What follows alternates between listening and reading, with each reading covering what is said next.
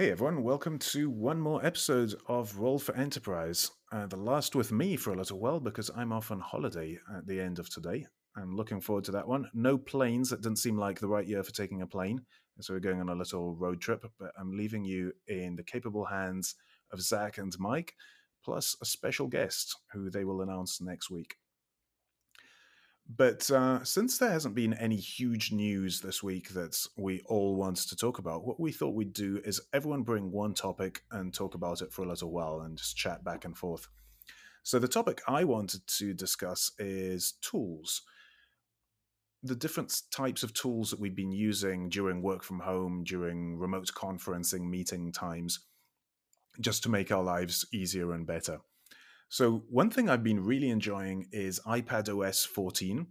So I have an iPad Pro, uh, not the latest, the one before that, and I really enjoy it. it's working fine, which is why I didn't upgrade to to the latest and greatest. But um, iPad OS 14 brings a couple of very meaningful additions, which if you haven't looked at your iPad in a little while, you might want to try the public beta. So, first of all, this is beta software, but it is solid. I have not experienced any issues, I have to say, running it on my iPad. Mm, there's literally been no crashes, no nothing. I've had worse troubles on my iPhone lately in uh, 13.6. It's uh, started freezing photos when I bring up the share sheet. So, goodness knows what's happening with that.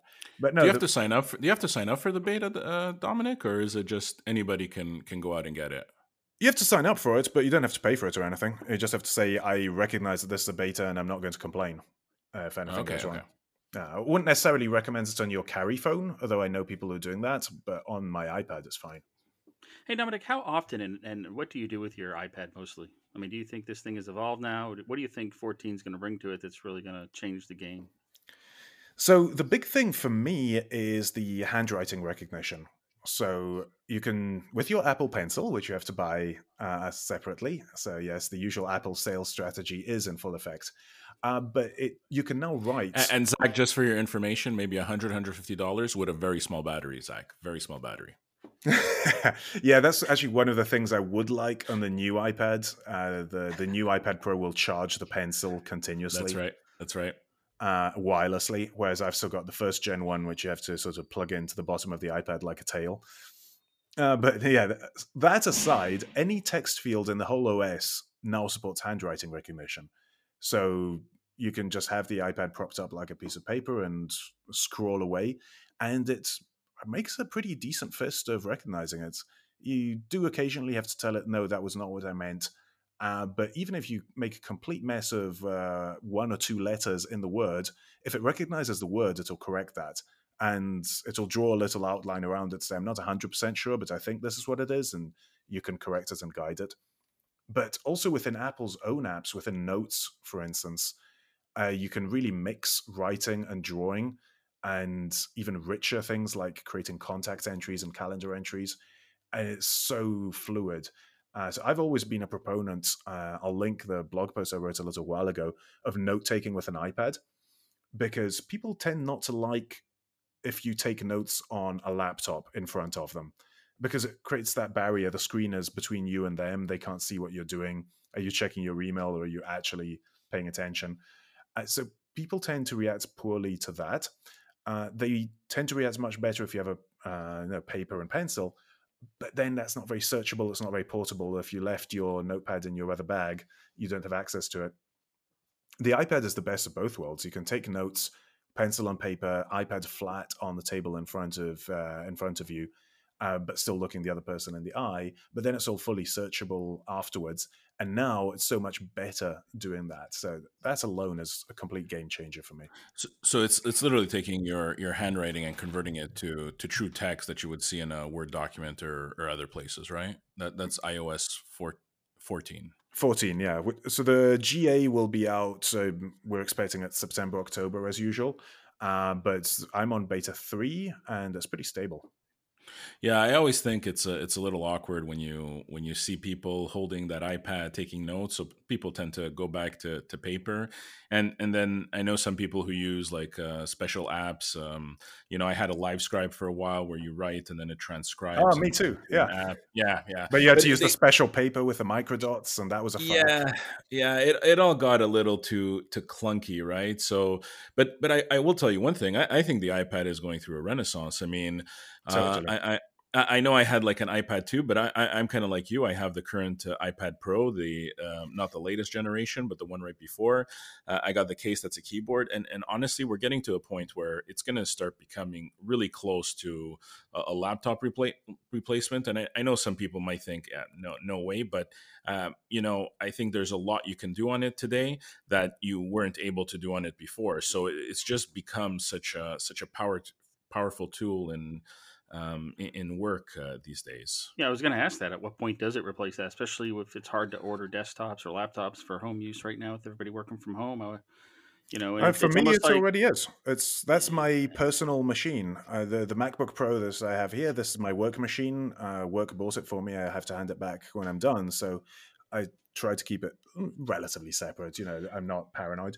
But the the iPad is is mine. And Yeah, I haven't seen a push from Samsung or some of the others. It's almost like you know Apple's quietly just evolving this thing, and you know, maybe, Especially maybe, I, maybe it's out there. Uh, yeah, maybe it's out there. I just haven't seen it. I just I- like No. everybody's kind of lost.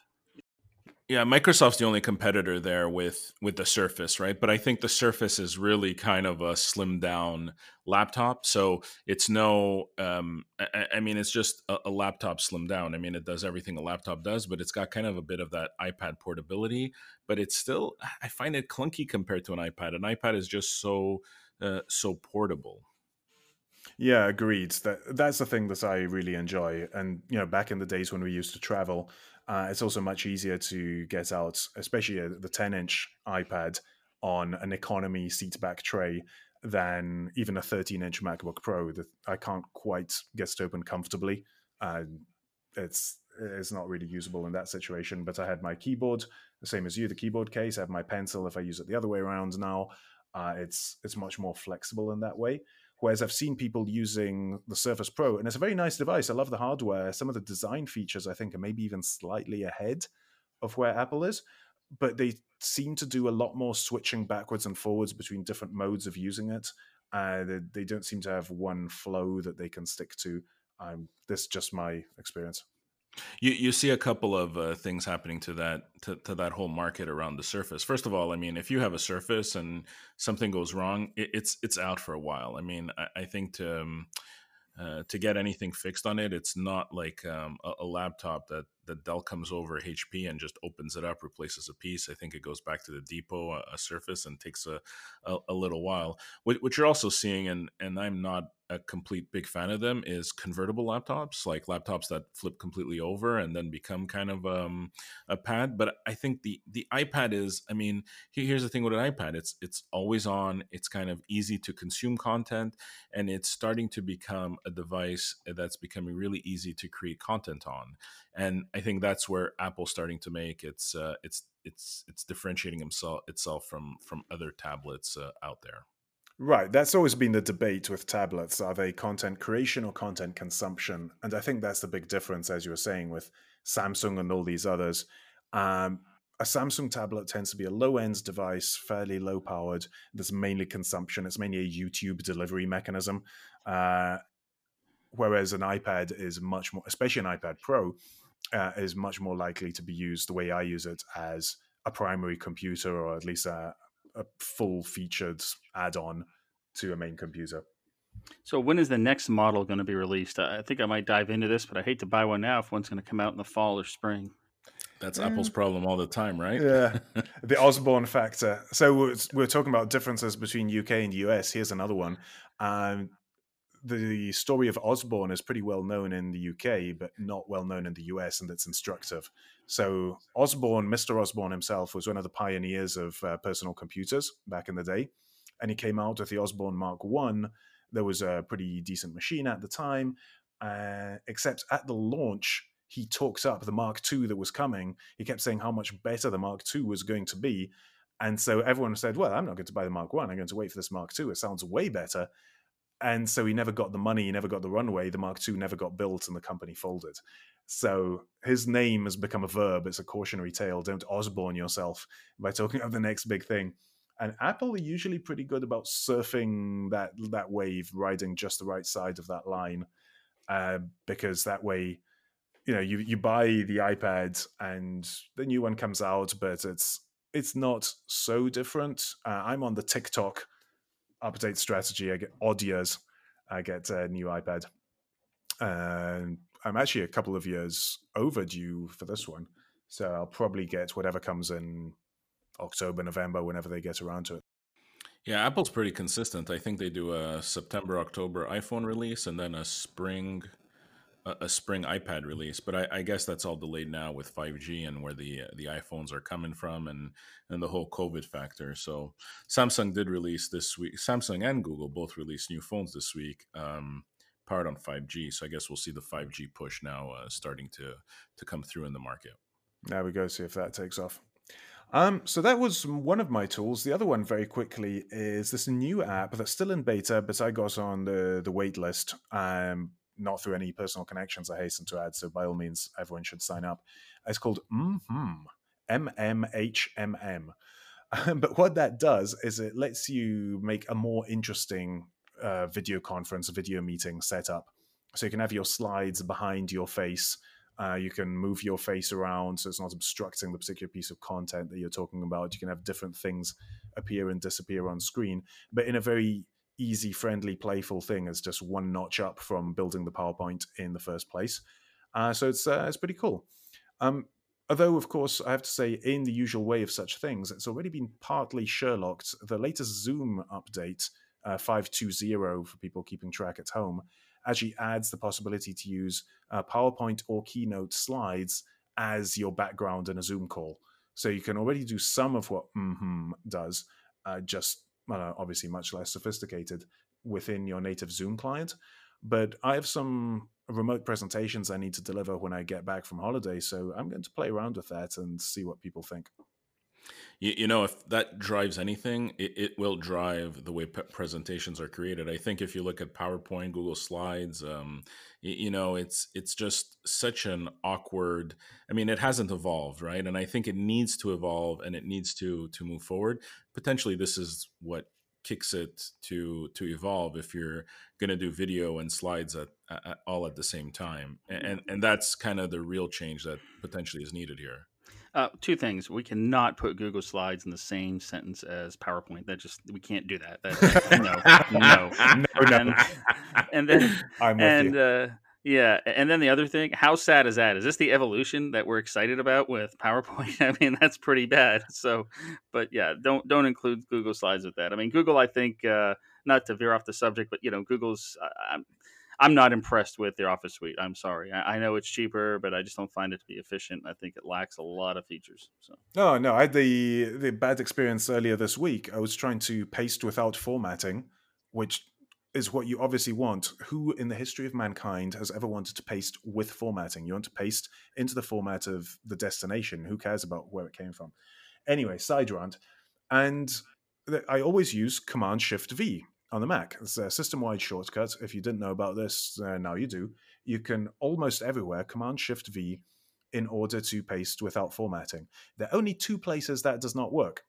PowerPoint, annoyingly, so that's a ding against PowerPoint. But now, and I think this is recent, I'm fairly sure I used to have this working. You, it's also disabled in Google Docs. I think they didn't used to have the keyboard shortcut, but now it hijacks the keyboard shortcut. And if you're in certain browsers, it works. And if you're in certain others, it just silently eats your keyboard shortcut and doesn't paste anything, which just drives me up. the wall. why would you do such a thing? Um, yeah. I, I, never I never realized how much hate you guys have for the Google Office set, but all right, all right, I'll take I'll take note. I'll take note. Hold on a minute. Have you used it? Have you used it for work? Have you, you spent in it? You, exactly. Have you been forced to use it?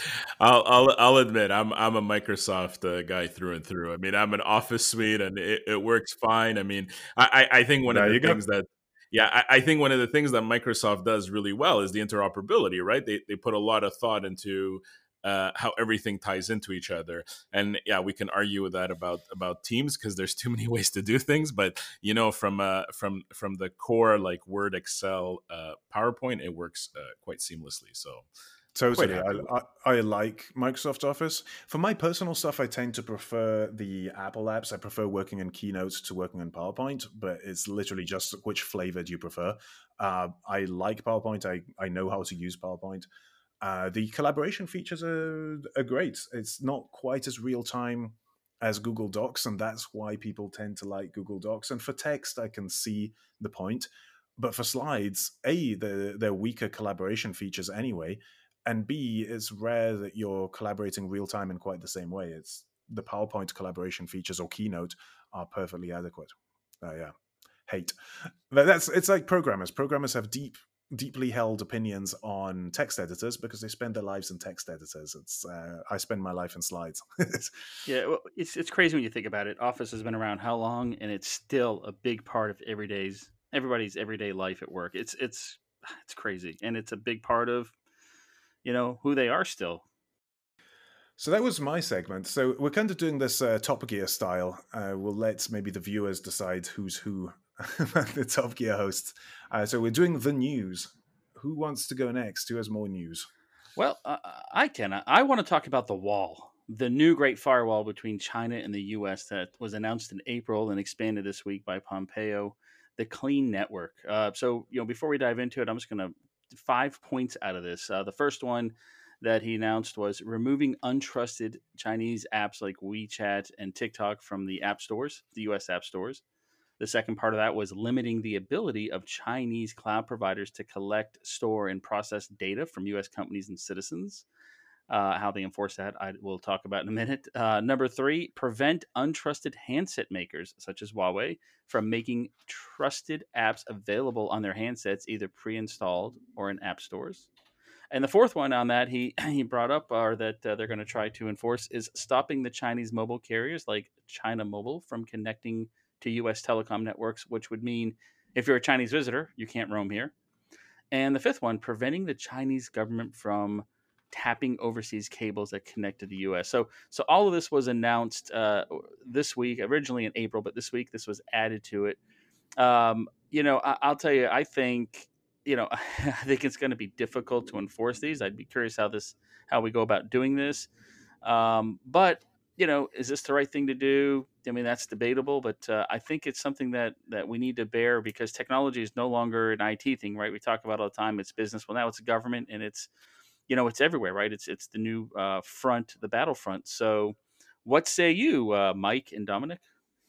The truth, I guess, is or the right thing to do is somewhere in the middle. I, there, there's no doubt about it. I think some of the policies are problematic if you talk to eh, Dominic, it would be good to get your feeling. If you talk to European, they they tell you like, well, isn't this what the U.S. has been doing to other countries for for a long time, and now it's just kind of role reversal.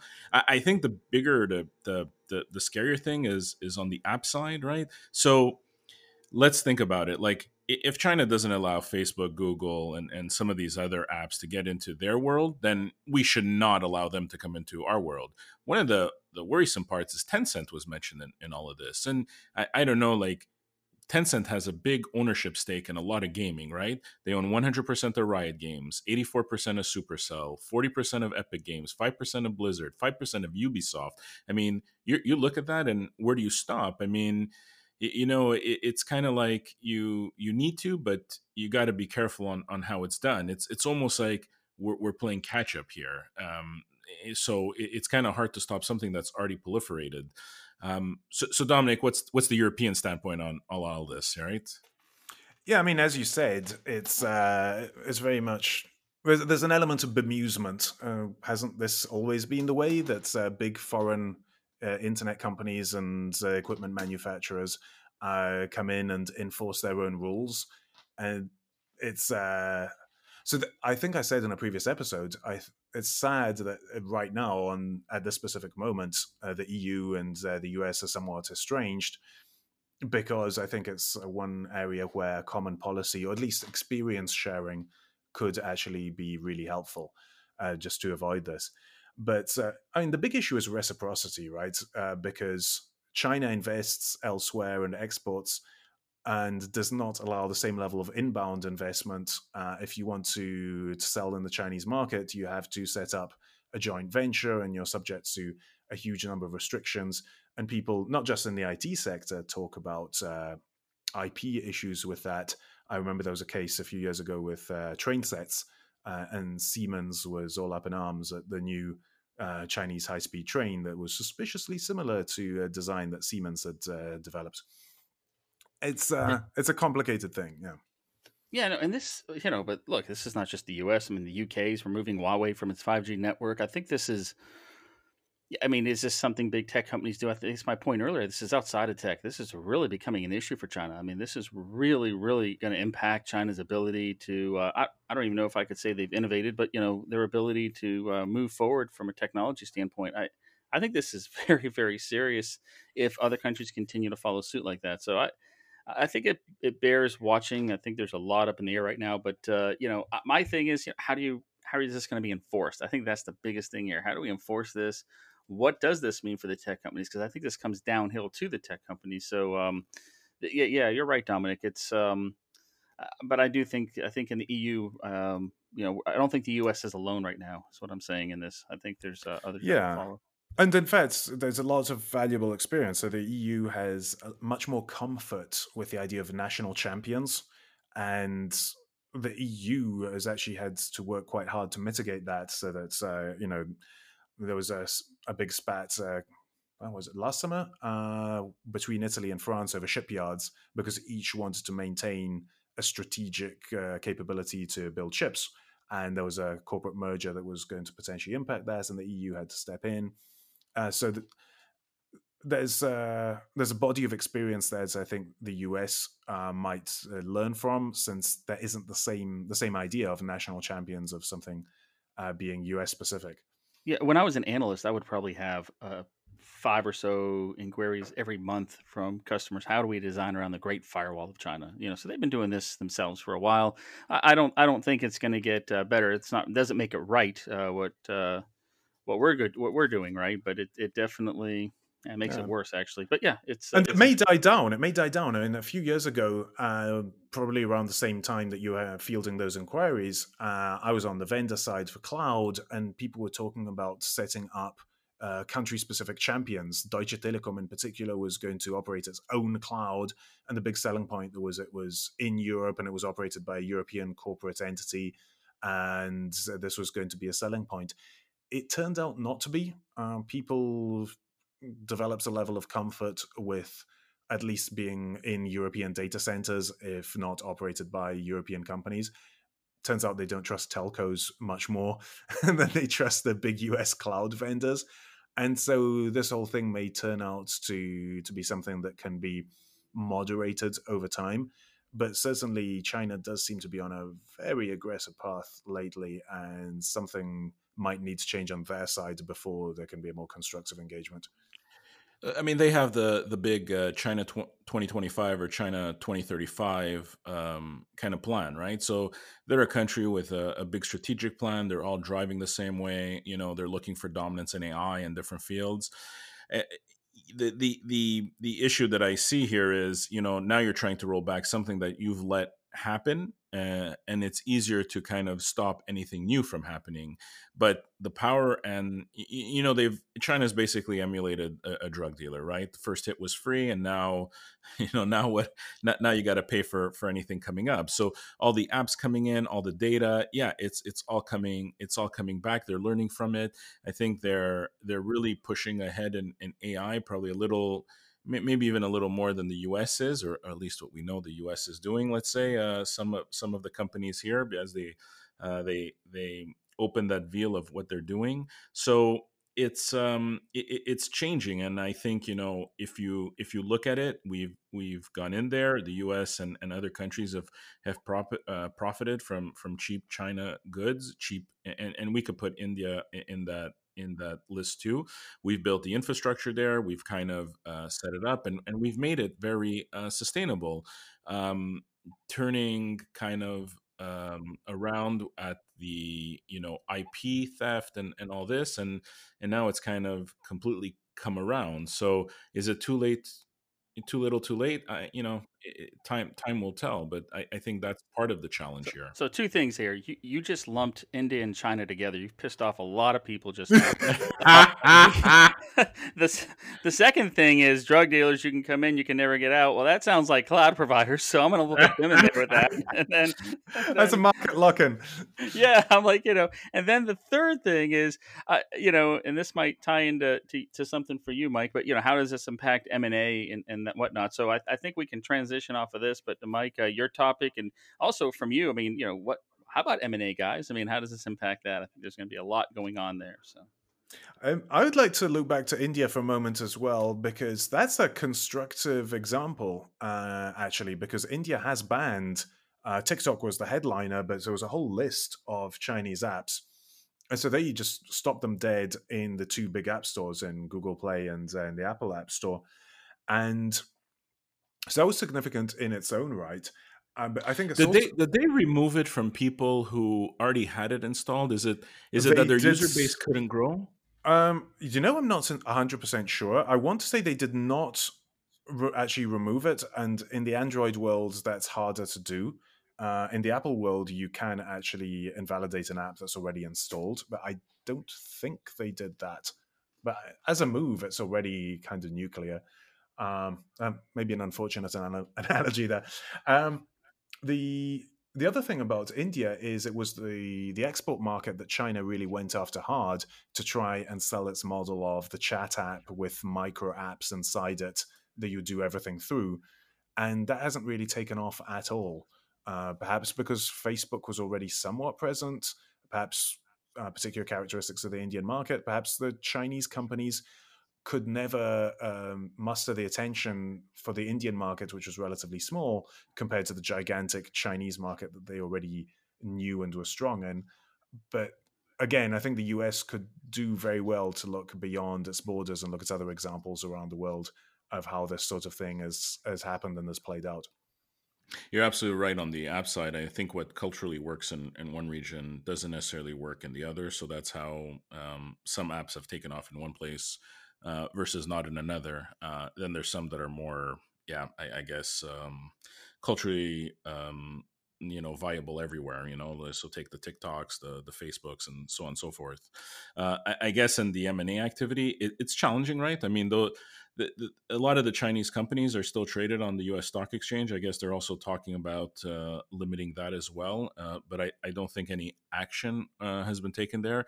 I know the Ant Financial IPO is only going to be in I, I guess um, in uh, in China that they'll they'll IPO. They won't be um, a U.S. component to that. So um, it's interesting to see there.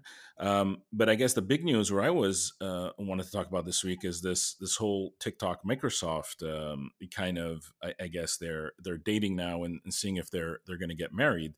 Uh, but the interesting thing is that Microsoft and, and the reports coming out of, of different um, different news agencies is that they are looking at it from an AI perspective to to train their AI and and ingest kind of the video data. And it's interesting when you start to look at some of their competitors, right? So if you look at who they're they're challenging, you look at Amazon, and Amazon had acquired Twitch. Uh, Google has YouTube. Uh, Facebook has video everywhere in Instagram and Facebook itself. So is this Microsoft trying uh, to play catch up? And it's it's just so fascinating that if you're thinking that this is for the AI aspect of it and to train AI, then I think you know China has a big advantage here with with what they have in TikTok and their other apps and so on and so forth. And and then it goes back to to kind of your whole thesis, Zach, about uh, this wall kicking up, and and maybe it's it's it's about uh, taking advantage into the next step of of innovation and and where we're going. What do you think, Zach? Yeah, I, you know, I agree. I think there's, you know, with, that's what I brought up earlier, the innovation side of this. You know, how does it impact that? How does this impact M and A?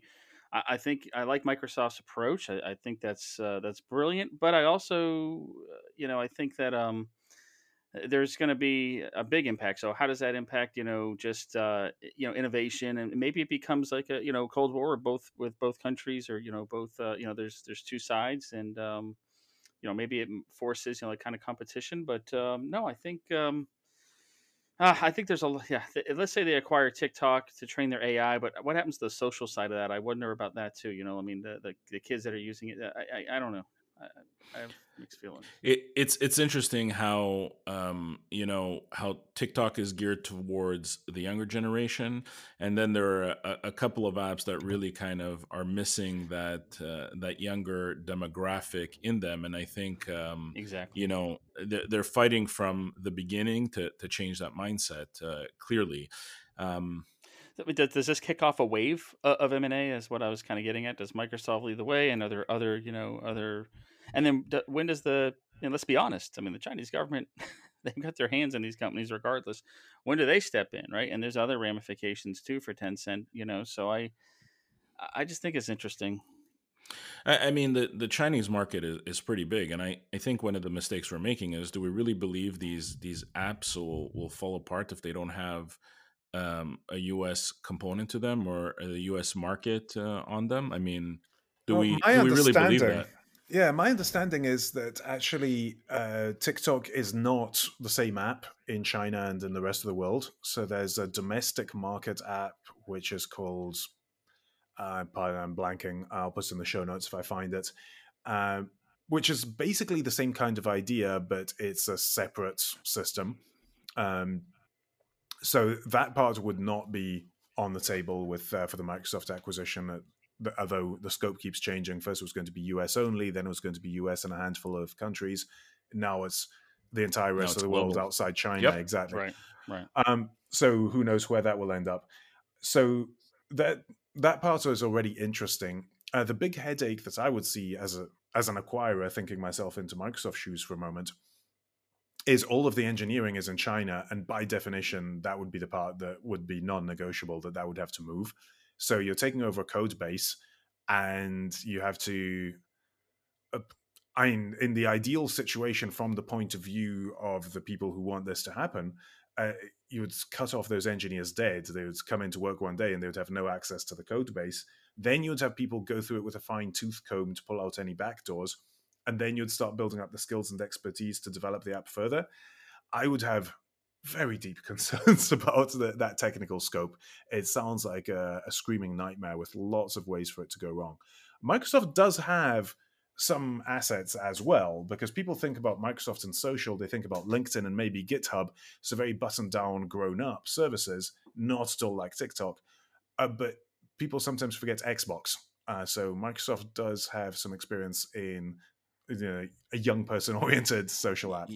Exactly, and you know, you peel away the layers. So you know, you think of uh, of the antitrust hearing last week um, or two weeks ago. Now, you know, Microsoft wasn't there, but that's the right. others were, that's and right. probably the Very one that's most un- yeah, very significant. And the one that's probably the most under threat is is Google. And let's look at Microsoft versus a Google perspective because you know you can look at them versus everybody, but let's look at Microsoft versus Google. Microsoft stands to gain on a Google breakup because of Bing. They have LinkedIn, which is social. I mean, I, you know, people think it's not social, but it is oh, social. Definitely, definitely. There's there's GitHub. You, you know, people thought they were crazy when they did Minecraft, but they did acquire Minecraft. I think still doing successful. They have Xbox, so they're in your living room. They have a camera in your living room, and then there's there's TikTok. You add to that. I, I think Microsoft has a very comprehensive strategy around this, and yeah, I, you know, the others must be looking at this and saying like, okay, we have Twitch, we have YouTube, but you know, I, I think you got to fear Microsoft here at this point if they're not coming. I mean, Slack, okay, is complaining that okay, Teams is ripping them off, but it's it's no different than what what Facebook does with everybody else. So uh, I don't think that'll that'll stand. But Microsoft here is firing really on all cannons if if you tend to look at the overall. Yeah, I agree. First of all, Slack has to get over themselves. They've had a, they've had several years to do something. So just because they didn't innovate or do something, you know, big for several years, don't blame Microsoft. But I think you're right, and this is something, Dominic. I agree with you as well. I said this last week. At what, where is Microsoft? Nobody brings this up. You know, they were not out there. They weren't a part of this.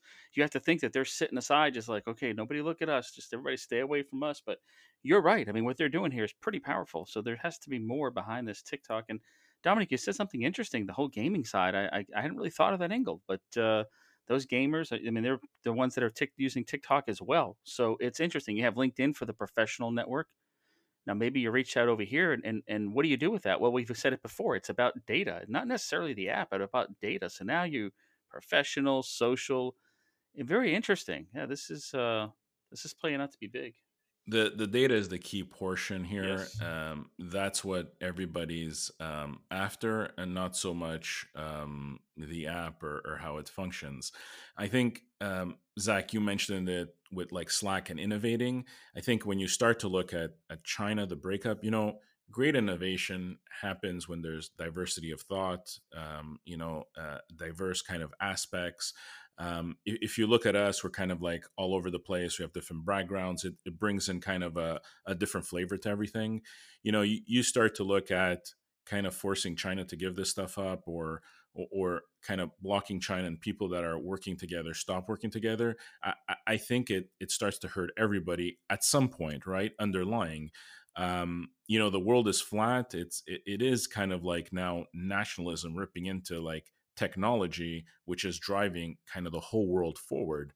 Um, which is why I struggle with the whole the whole China aspect, right? Um, you know, is there really a right or wrong? I, I don't think there is. They're just like we need to proceed with caution here. Yes, definitely that. What I would hate to see happen is that the internet breaks breaks down, breaks apart, becomes balkanized between a US internet uh, with uh, certain types of restrictions, a European internet with other types of restrictions, and a completely separate Chinese internet.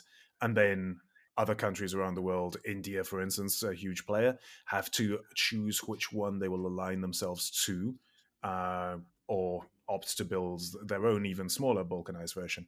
It's uh, it's not the future that I thought we were moving towards uh, in the 90s uh, when everyone was excited and starry eyed and some of that uh, excitement has been worn away by the realization of uh, the, the, bad aspects of the internet. But ultimately, I would have to say it's still been more of a force for good than for ill, and I would hate to see it break uh, in this way. Do you think it will break, Zach?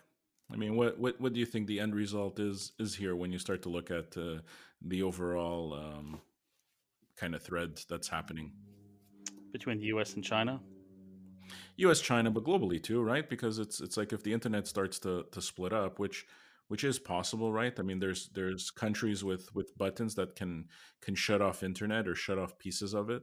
Yeah, and I, I wouldn't be surprised if the U.S. has a button somewhere too. Yeah, and the privacy shield regulation is also already having an effect on what information can be shared from the EU yeah. to the U.S. I think it's a problem. I, I, don't I don't like it to be honest. I think it um, it takes us back, you know, in time. It doesn't bring us forward. And, you know, let's be honest, we have we're on the, the cusp of something great potentially with all this technology and AI and everything. So we can either leverage it together globally and just figure it out like you know little kids you know get in a room and let's figure it out i know everybody says well that's too easy and simplistic but maybe sometimes it, it should be simplistic right and uh, everybody figure out how we can do this for the humankind right now we're not looking after humankind um, I know this is a technology show. I don't mean to go off track, but right now it's this is not about humankind. This is about you know just uh, segmenting everybody up, and and uh, it's I, I, don't like it. I, I think it's going to be bad, but uh, you know maybe we can find a way to to turn this around.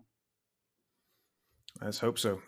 We'll the original manifesto. What was it? The Declaration of Independence of Cyberspace. Either of you remember that from the nineties? No, not at all. No. Oh my goodness! I'll send it to you. We uh, uh, see that's diversity. We ran in very different circles. Uh, it's it's, it's an interesting read, especially now, you know, twenty odd years later, to see what came true, what didn't. I'll put it in the show notes as well. Great. That is a great episode. Thank you, guys. Great talk. Thank you, guys. Really appreciate it. All Dominic, right. we'll miss you. We'll miss you for the next week. So I'll listen in from the beach and uh, send you any comments on Twitter yeah, don't work too hard. Don't work too hard. There you go. Promise. all right. Have a great time, guys. Thanks all.